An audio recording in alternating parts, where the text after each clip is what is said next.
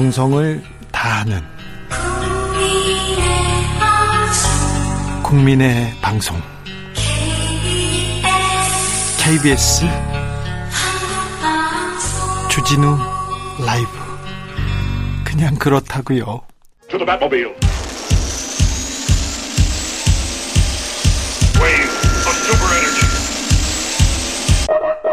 주기자의 1분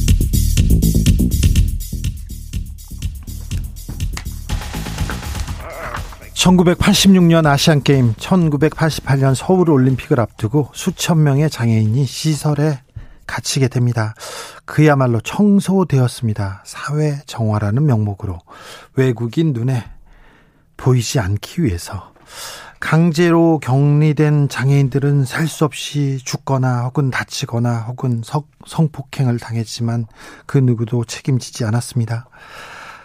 한국의 등록 장애인은 263만 명, 지체 장애인은 120만 명이 넘습니다. 세계적으로 인구의 15%가량이 장애인이라고 합니다. 그런데 우리나라에서 장애인 비율은 5%가 되지 않습니다. 거리에서, 공연장에서, 버스에서, 지하철에서 장애인을 만나는 것도 그리 흔한 풍경은 아닙니다. 왜 우리만 이렇게 적을까요? 우리나라가 선진국이어서 그럴까요? 우리나라에서 장애인은 숨겨야 하는 존재였던 건 아닐까요? 우리가 외면하고 있었던 거는 아닐까요? 어제 발달 장애인 가족 550여 명이 집단 삭발로 호소했습니다. 정책과 지원 부족으로 장애인 가족의 비극적인 죽음이 반복되면 되고 있다면서요. 전 장현은 인수위가 내놓은 장애인 정책이 미흡하다고 했습니다. 그래서 내일부터 출근길 지하철 시위를 재개하겠다고 밝혔습니다. 전장현 박경석 대표를 처음 만난 것은 20여 년전 어, 거리였습니다. 대학로였는데요. 그때는 장애인도 버스를 타고 싶다 이렇게 외치고 있었습니다. 박 대표한테 물었어요. 왜 이렇게 어, 버스 정류장에서 다른 사람들한테 불편을 끼치면서 시위를 하고 있느냐고 물어봤더니 이렇게 얘기하더라고요. 장애인이 밖에는 왜 돌아다니냐고 손가락질을 합니다. 그런데 장애인을 숨기는 것이 장애인을 밖에 나오지 못하게 하는 것이 명백한 불법 아닌가요? 저는 아무 말도 할 수 없었습니다. 장애인들은 지금도 오늘도 똑같은 말을 하고 있습니다. 거리에서 20년 동안 한결같이 우리가 다른 사람들과 똑같이 이동하게 해달라고요. 우리가 장애인을 숨겨온 것은 아닐까요? 우리가 장애인을 외면한 것은 아닐까요? 비문명적이라면서요. 시민을 볼보로 잡는다면서. 지금까지 주기자의 1분이었습니다. 정치 피로, 사건 사고로 인한 피로, 고달픈 일상에서 오는 피로. 오늘 시사하셨습니까? 경험해보세요. 들은 날과 안 들은 날의 차이. 여러분의 피로를 날려줄 저녁 한 끼 시사. 추진우 라이브.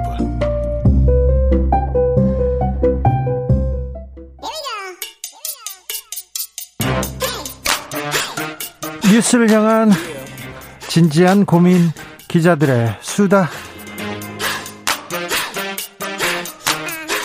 라이브 기자실을 찾은 오늘의 기자는 KBS 경제부 서영민 기자입니다. 어서 오세요. 안녕하세요. 오늘은 어떤 뉴스 가볼까요? 일단은 한국은행 총재 신임 총재 소식부터 가시죠. 네, 네. 임명장을 네. 받았지 오늘? 네네. 어제 어제 청문회가 있었고요. 네, 상당히 청문회도 원활했고 네. 뭐 내일 취임한다고 합니다. 네. 아, 문재인 정부가 임명했지만 윤석열 정부의 중앙은행장이 될 이창용 한국은행 총재. 네.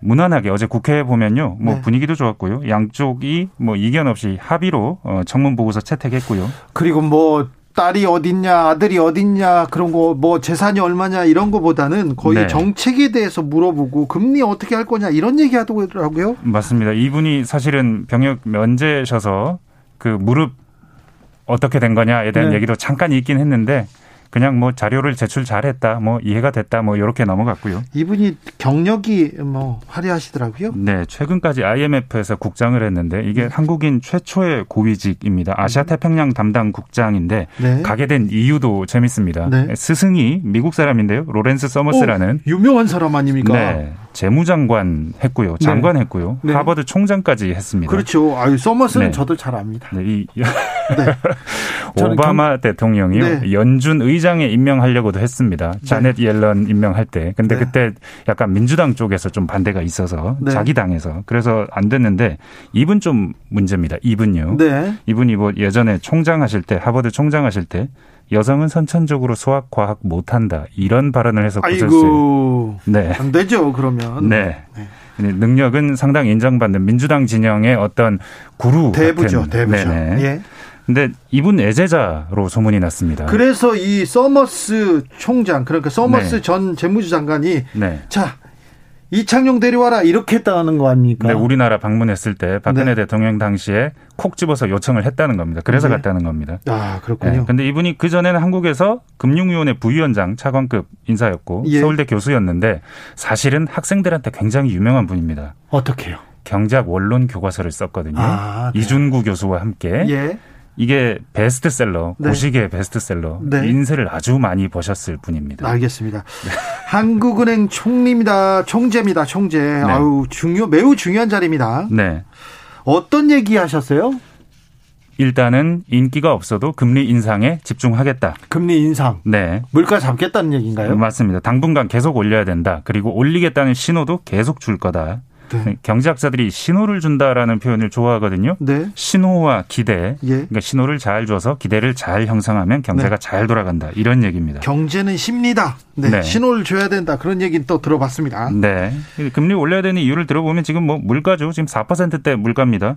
근데 여기에 대해서 이 이제 총재라고 불러야겠죠. 이 총재는 1, 2년 더 이렇게 간다. 네. 계속 더 힘들다. 네. 고물가다. 근데 신호를 안 주면 사람들이 물가 더 오를 거라고 기대하니까 네. 미국처럼 7, 8%대 소비자 물가 인상되면 매우 곤란해진다. 네.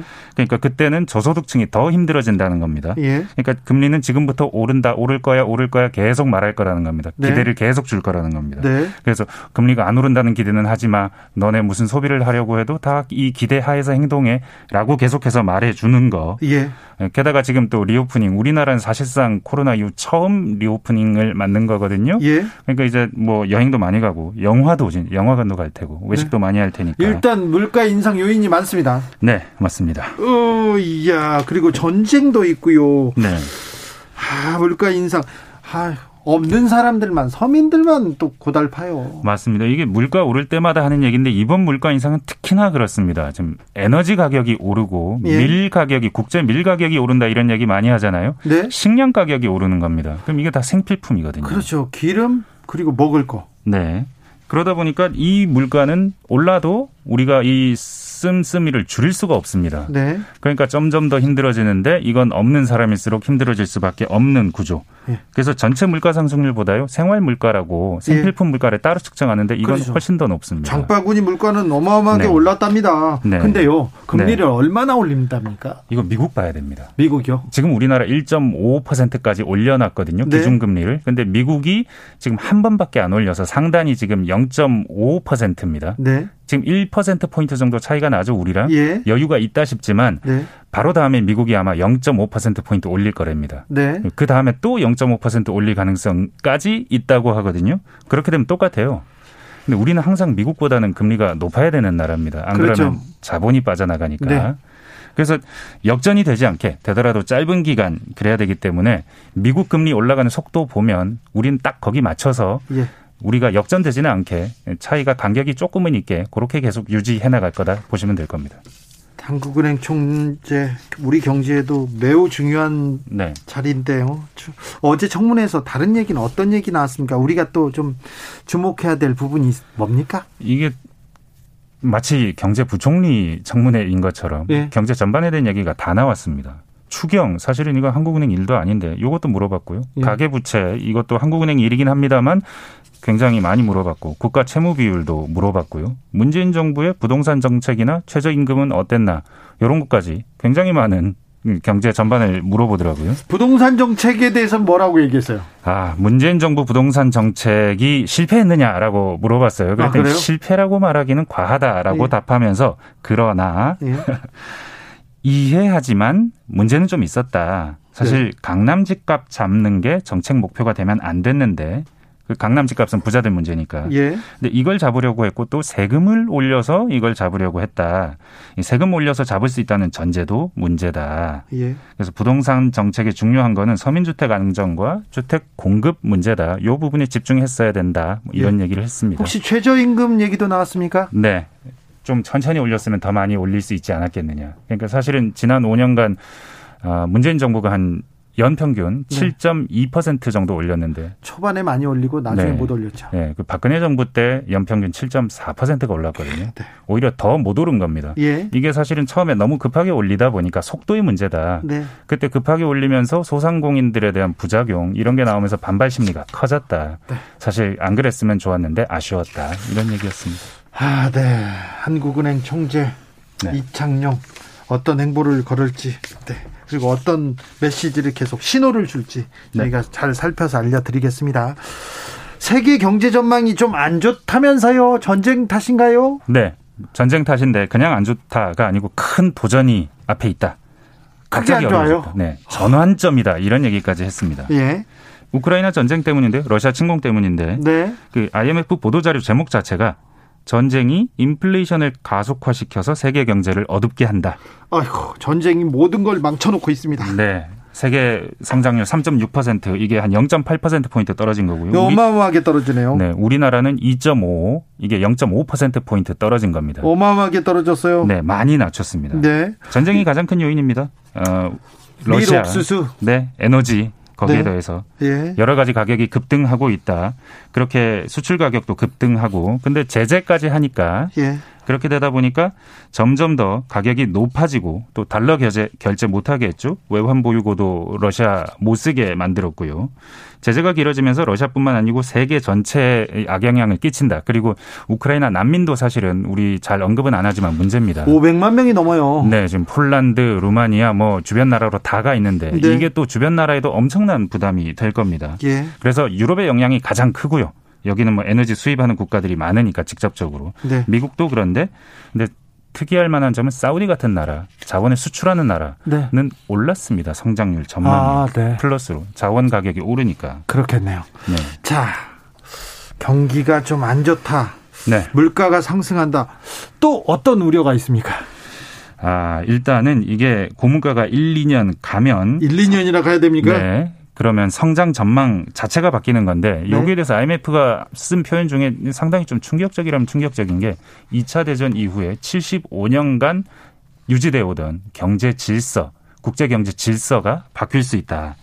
이게 사실은 경제 블록화 얘기거든요. 이 말 무섭네요. 75년간 네. 유지되온 네. 질서가 네. 무너질 수 있다. 네. 이게 사실은 유튜브 같은 데 보면 이런 얘기 하는 사람들 많습니다. 근데 IMF가 이런 말을 했다는 건 무게가 다릅니다. 네. 진짜 그럴 수 있다는 겁니다.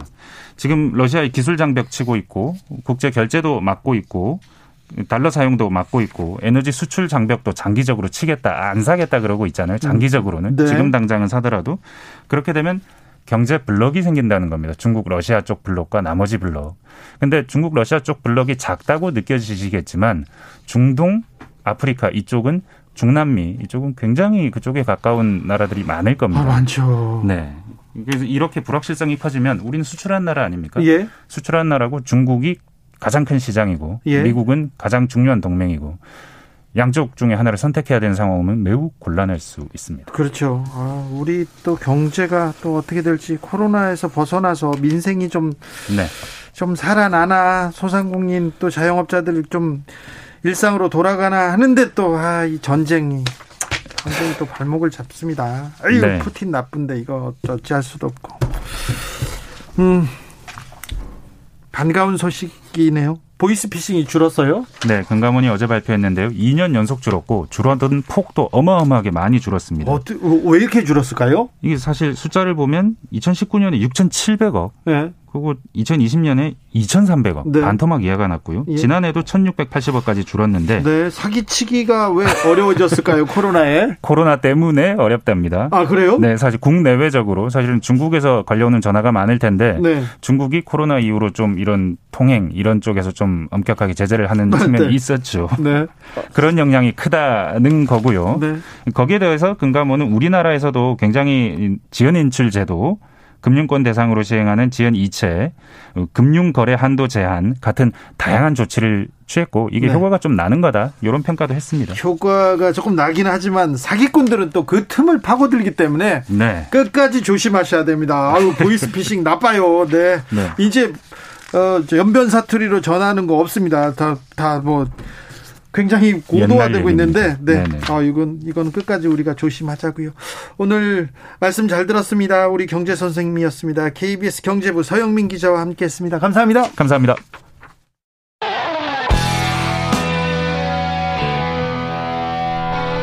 스치기만 해도 똑똑해진다. 드라이브 스루 시사 주진우 라이브